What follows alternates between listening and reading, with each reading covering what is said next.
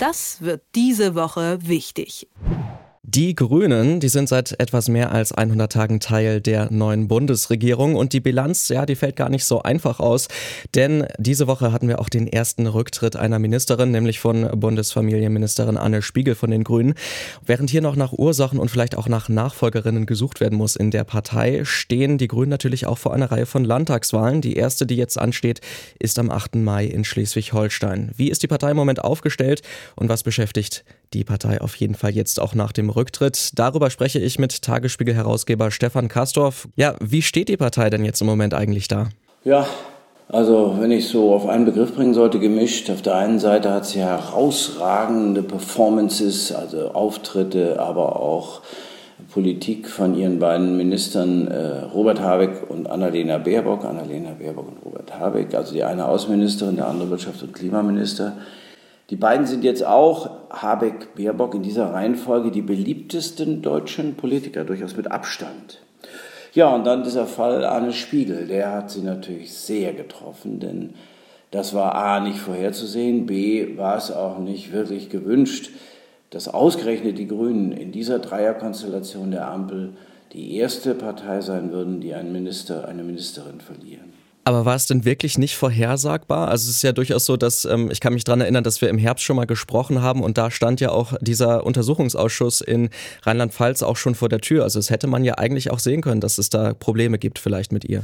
Ja, ganz so einfach ist es nicht. Also wenn es nur diese sehr unglückliche SMS-Kommunikation gewesen wäre, dann hätte sie es vielleicht noch überstehen können, auch mit Blessuren. Ja, weil das alles, wenn man sich überlegt, ob das Wording jetzt das Wichtige ist, dass das tatsächlich nicht so ganz so glücklich ist. Aber gut, das hätte sie vielleicht noch überstehen können. Aber dass sie dann vier Wochen in Urlaub gegangen ist, in den Zeiten, in denen Tausende um ihr Leben buchstäblich, also um, um, um die Fortführung ihres Lebens kämpfen, in dem 109, nachdem 139 Menschen gestorben sind, die größte Katastrophe in der Geschichte des Landes, dass sie da vier Wochen in Urlaub geht, das konnte sie nicht wirklich überstehen. Und dann auch ihr Auftritt, das muss man sich mal vorstellen. Der Mann weiß, also alle wissen jetzt auch, dass ihr Mann einen Schlaganfall hatte, dass ihre Kinder schlecht durch die Pandemie gekommen sind. Der Schlaganfall war aber 2019. Also wenn man da so in die Details einsteigt, ist alles ganz grauenvoll. Es ist wirklich richtig traurig. Ich habe auch mitgefühlt. Ich fand es ganz, ganz, ganz bitter und es hat mich angefasst, aber so geht das eben nicht. Auch für die Familie geht das so nicht. Die hat da Sachen preisgegeben, die sie besser nicht preisgegeben hätte. Und dann hat sie auch noch die Unwahrheit gesagt. Du lieber Gott, also dass sie, an anderer Stelle hat sie es gesagt, an Kabinettssitzungen teilgenommen habe, obwohl sie im Urlaub gewesen sei. Nein, das muss man aber doch wissen, dass man das nicht getan hat. Man kann doch nicht sagen, ja, und dann sagt man, ja, ich muss mal meinen Terminkalender bemühen, um herauszufinden, ob ich an Kabinettssitzungen digital teilgenommen habe oder nicht. Aber auch ihr Ministerium war nicht gut geführt, ihrer Staatsrätin, die eine war auch im Urlaub irgendwann. Und zwar in dieser Zeit. Also das, das geht alles, das ging alles hinten und vorne nicht auf. Und man merkte auch, dass sie komplett überfordert ist.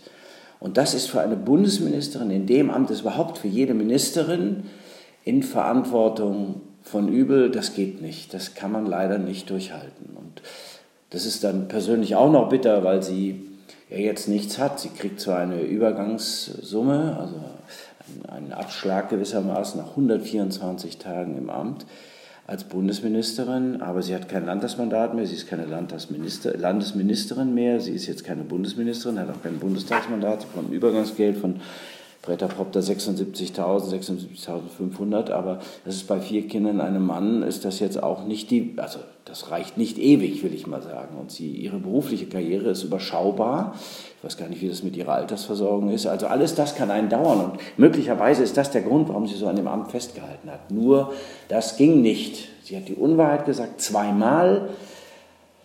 Und dann der Schlaganfall ihres Mannes war 2019. Das passt auch alles hinten und vorne nicht zusammen. Also das war so bitter. Also wenn ihr Mann 2019 den Schlaganfall hatte und wenn er denn darunter gelitten haben sollte, immer noch, was die Medizin verhindern möge oder hoffentlich verhindert hat, dann hätte sie niemals zwei Ministerämter und die Spitzenkandidatur in, in Rheinland-Pfalz auf sich vereinigen dürfen. Und das gilt für Frau wie für Mann. Das hätte ich von Mann auch verlangt, das nicht zu tun oder erwartet. Ach Gott, verlangt, großes Wort, erwartet. Und dann hätte sie nicht noch Bundesministerin werden dürfen obendrein. Und wenn es nicht so war, dann klingt es auch wieder anders. Also du merkst, das beschäftigt mich schon sehr. Und es ist nicht nur die Vereinbarkeit von Beruf und Familie, die da eine Rolle spielt, sondern es ist Prioritätensetzung und was ist nachrangiger und das ist, wie wir damit umgehen. So, jetzt habe ich aber doch viel darüber geredet ja durchaus eine ganze Menge ähm, persönlicher Tragödien, die da natürlich auch mit reinspielen. Ähm, lass uns trotzdem nochmal auf die Partei schauen und auch vielleicht auf die neue Parteiführung Omid Noripur und Ricarda Lang, die da jetzt ja auch erst seit kurzer Zeit praktisch an der Spitze der Grünen mit da sind. Wie haben die denn diese Krise aufgenommen? Sind die da ganz gut mit umgegangen oder würdest du auch sagen, dass da noch ein bisschen Verbesserungspotenzial besteht?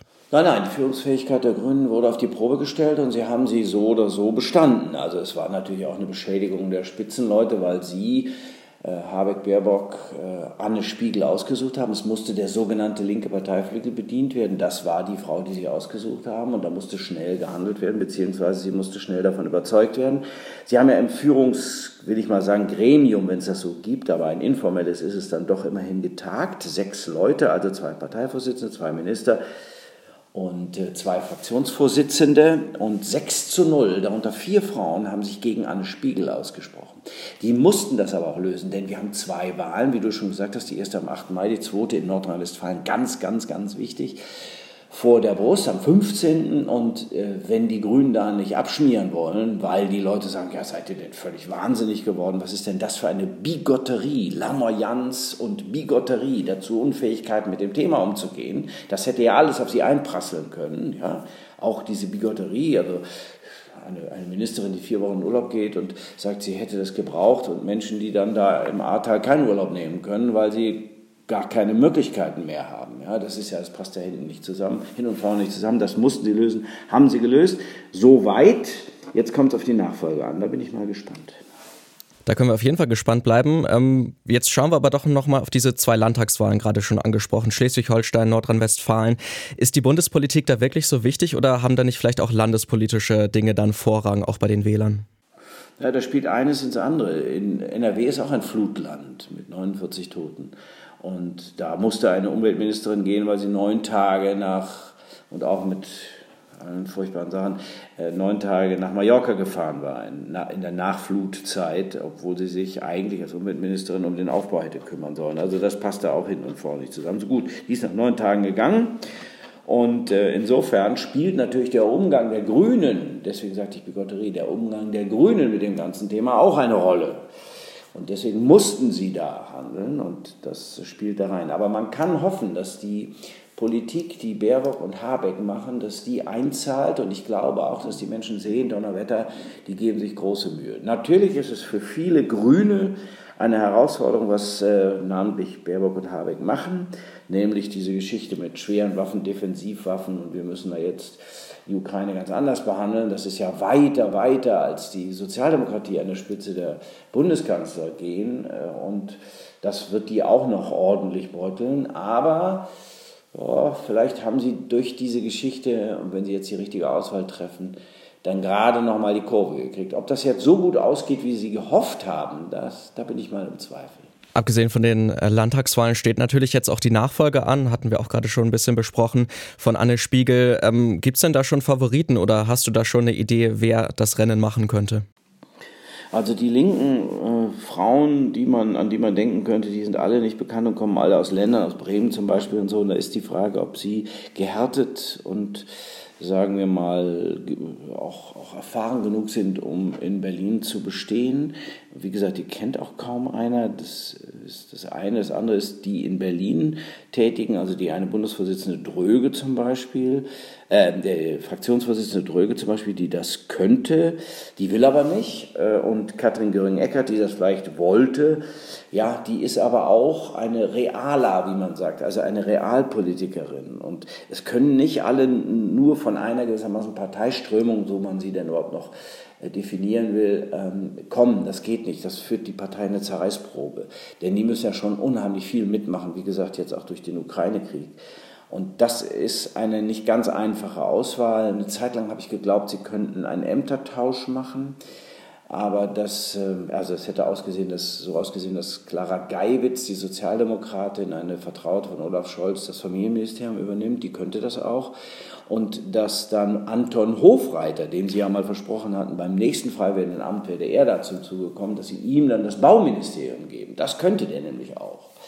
Und der ist ja ein Linker, wie man weiß. Aber das scheint nicht in Frage zu kommen, nachdem Ricarda Lang, die Parteivorsitzende, gesagt hat, das wird eine Frau sein.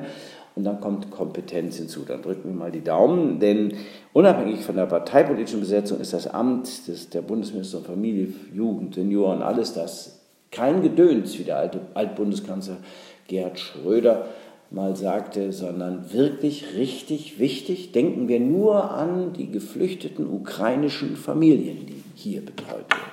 Über den Zustand der Grünen nach dem Rücktritt von Bundesfamilienministerin Anne Spiegel und vor den Landtagswahlen in Schleswig-Holstein und Nordrhein-Westfalen habe ich mit Tagesspiegel-Herausgeber Stefan Kastorf gesprochen. Vielen Dank für deine Einschätzung und ein schönes Osterfest. Oh ja, das wünsche ich dir auch. Und schönes Wetter. Das wird diese Woche wichtig.